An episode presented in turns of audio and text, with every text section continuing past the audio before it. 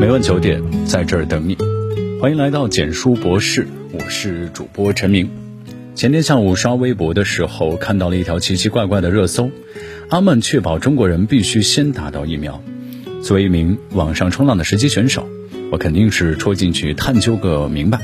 结果看完之后，差点给我哭得出不来。博士作为一名心理健康的男性，近两年网上冲浪哭的频率属实是有点高，每回哭。不是因为无国，就是因为无名。这一次，我不光要自己哭，我还要带着大家一起哭。听完我讲这个故事，相信你也能一边为中国政府的责任和担当而流泪，一边又要嗔怪他们：兔子啊兔子，你怎么就不知道为自己宣传宣传？热搜是来自于一条知乎的问答，在知乎上有一个很古老的问题：有哪一个瞬间让你为祖国激动的热泪盈眶？有位网友近期分享了一个新的答复：我母亲因为工作的原因常住于阿曼，一个知名度很低的中东国家。现在大约有三千名左右的中国人常年在这个国家工作生活，这其中有一部分人是已经在国内接种了疫苗之后过来的。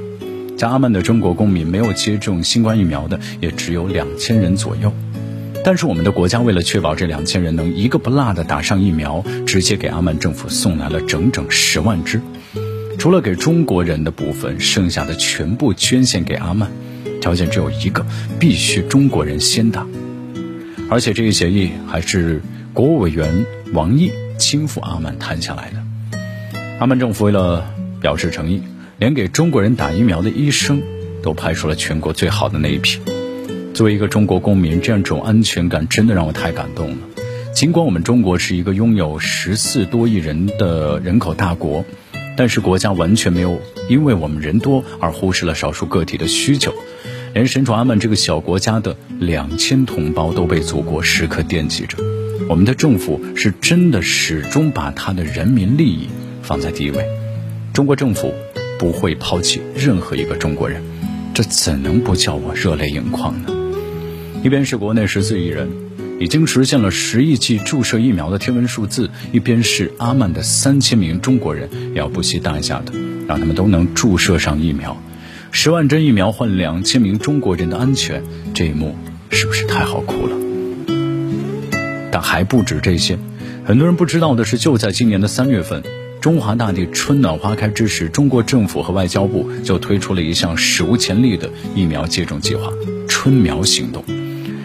在一次外交部的例会上，国务委员王毅借这一问题宣布了这一利好消息：我们将推出春苗行动，积极协助和争取为海外的同胞们注射本国或外国的疫苗。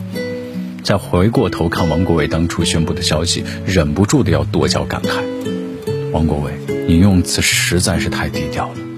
为了能让身在海外的中国人接种疫苗，中国政府和外交部哪里是所谓的积极协助和争取？那是实打实的用真金白银去砸呀！泰国作为我们的邻国，在那里的中国人有很多，为了他们，我国政府直接给泰国送了一百万剂疫苗，条件当然也还是那一个，必须中国人先打。在泰国的中国公民微博现身说法，不光不要钱，连手续费都省了，因为当地医院的院长觉得中国人捐了这么多疫苗，再收钱实在说不过去了。老挝也是我们的近邻。中国人也不少，咱们政府直接捐了三十万剂过去。老规矩，兄弟挺住，麻烦帮我们家种花家的儿女先打上。越南五十剂，不啰嗦，优先给在越中国人打，剩下的贵方随便用。还有很多像阿曼一样的小国，中国公民很少很少，这些人自然也不会被春苗行动排除在外。一位知乎网友说：“人在南非撒哈拉大沙漠以南，号称死亡之心。”这么犄角旮旯的地方，中国政府都没落下。公司上下一千四百多号人，只要是来这边是没打过疫苗的，全部是覆盖注射。大使馆全程视频监控，盯着当地的政府给我们的中国人安排的是明明白白的。你是在非洲也好，你是在中东也罢，只要你是中国人，听到中国政府给当地援助疫苗了，你心里就踏实了，因为你知道援助是次要的，主要的目的。是来保护你的。有一条微博留言，话糙理不糙的形容中国的春苗行动，这就很像你寄住在亲戚家里，爸妈怕你吃不到肉，直接给亲戚家送去一头猪，说大家一起吃，要先请着我的孩子吃。爸妈知道你不可能自己吃掉这头猪，只是希望看在这头猪的面子上，人家能好好对你。从三月份宣布以来，春苗行动已经开展至全球超过一百五十个国家和地区了。到现在，已经有超过一百一十八万名海外中国同胞接种了祖国妈妈给安排的疫苗。一百五十个国家和地区，一百一十八万个中国人。大家想想看，国家要为我们这些同胞付出多少的精力和成本？但早在三月初的记者会上，王国伟就掷地有声地说过两句话。外交为民，一个都不能少。疫情不退，我们的外交官也不退。今时今日，国外疫情肆虐，外国人对疫苗求而不得，而中国公民却不用自己操心，因为政府已经为他们操碎了心。不管你在地球的哪个角落，我们都不会落下一个中国人。这是一份责任和担当，实打实的，也是全球的独一份。时至今日，回过头看这几年。那些中国政府让国民感动的瞬间，似乎都有一个共同点：你很少见到政府大力的去宣传和渲染自己的所作所为。就像前文讲的阿曼疫苗援助事件，从来都是中国人自发的在网上出声和呐喊，甚至都是外国人替我们做宣传工作。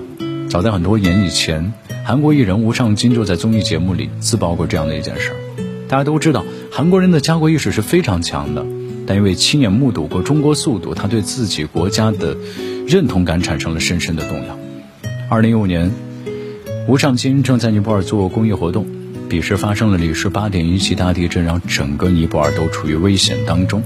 吴尚金很担忧自己的安全，千辛万苦地联系上了韩国的外交部，结果外交部对他的遭遇是不管不顾，把他推给了国土部门。正在韩国各部门为撤侨行动而踢皮球的时候，吴尚金眼睁睁地看着中国救援飞机赶到了，第一支外国救援力量，中国，留下了救援物资，拉上了自己全部侨民，嗖，飞走了。这一事件在国外引起了强烈的震动，在救援自己同胞面前，中国速度跑赢了美国速度，这对外国人来说是一个不小的震撼，但在中国政府那里，仅仅就是一则简讯：尼泊尔地震了。我们援助了，侨胞撤回来了，没了。早就有网友爱之深责之切，埋怨咱们国家行动与宣传不匹配，像个铁憨憨一样为民出力第一名，自我宣传不及格。也门撤侨还记得吗？二零一五年的三月二十六号，也门爆发了地区战争。当天夜里，亚丁湾护航的中国海军编队就接到了命令，即刻赶往也门撤离中国公民。二十九号，第一艘中国军舰抵达也门港口。开始撤侨，三十号身在也门，五百七十一名中国公民全部登上了中国海军军舰，安全撤离。还记得这张图吗？这名中国海军的女军人拉着小女孩的手，带她上船，载她回家。这批中国人在来到港口之前，由中国大使馆全程护送。为了保证沿途安全，大使馆的工作人员提前行李变车，确保路上没有地雷。这是在用生命。来为中国人铺平回家的路，这些故事，今天说来依旧是热泪滚滚。之所以家喻户晓，却不是因为国家的大力宣传，而是因为网友和自媒体们这几年来孜孜不倦的自来水。就像微博大 V 乌和麒麟说的那样，中国政府太像家长了，永远都不会抛弃你，并且默默的做着一切可能对你好的事儿。如今博士也做过全民核酸检测，打了两针科兴疫苗，全部免费报名即可，完全不需要我去焦虑烦神。地方政府完全是哄着我、催着我、见缝插针的安排着我，我只需要跟着政府的安排走，一切应有尽有。像极了妈妈给孩子喂饭，给你掰开了揉碎了，一口一口喂你吃，他默默的付出不求回报，只要你能吃饱，他就心满意足。这是作为。被母亲宠溺孩子的幸福，也是作为中华儿女的一种幸福。古人常说“大音希声，大象西行”。中国政府素来是桃李不言，下自成蹊。他用强大与周到，让海内外中国人得到妥帖的保护与善待，而我们应该用声援和音浪，把它带到更高的地方。希望大家点个赞、看加转发，让我们为国家而欢呼，喝彩。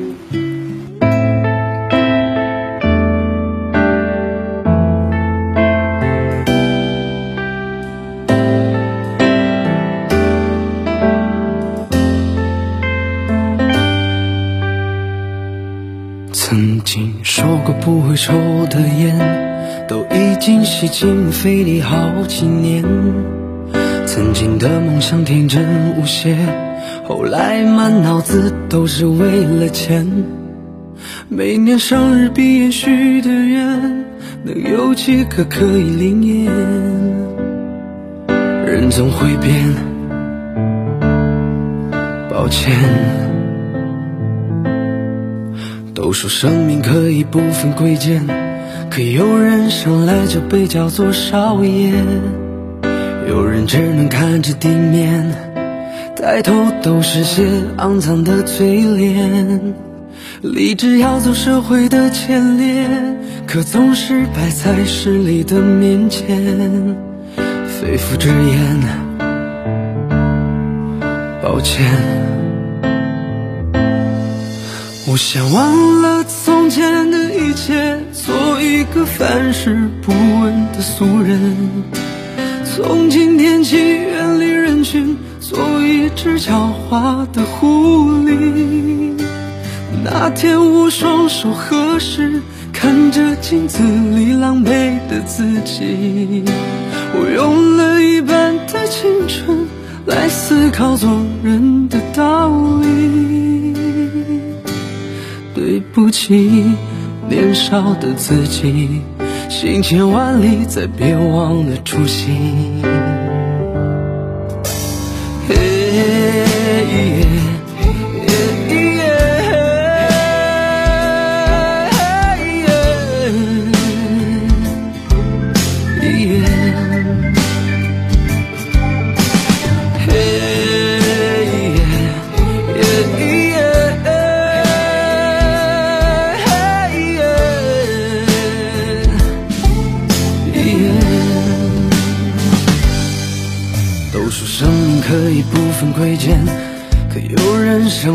被叫做少爷，有人只能看着地面，抬头都是些肮脏的嘴脸。立志要做社会的前列，可总是摆在势力的面前，肺腑之言，抱歉，我想忘了。从前的一切，做一个凡事不俗人。从今天起，远离人群，做一只狡猾的狐狸。那天我双手合十，看着镜子里狼狈的自己，我用了一半的青春来思考做人的道理。对不起，年少的自己，行千万里，再别忘了初心。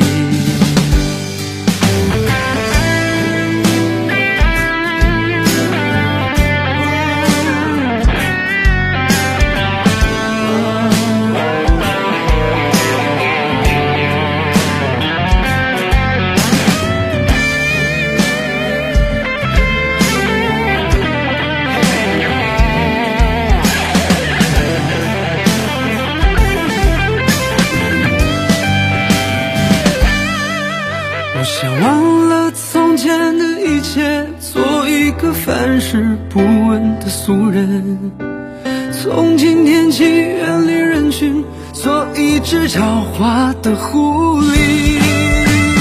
那天我双手合十，看着镜子里狼狈的自己，我用了一半的青春来思考做人的道理。对不起。年少的自己，行千万里，再别忘了初心。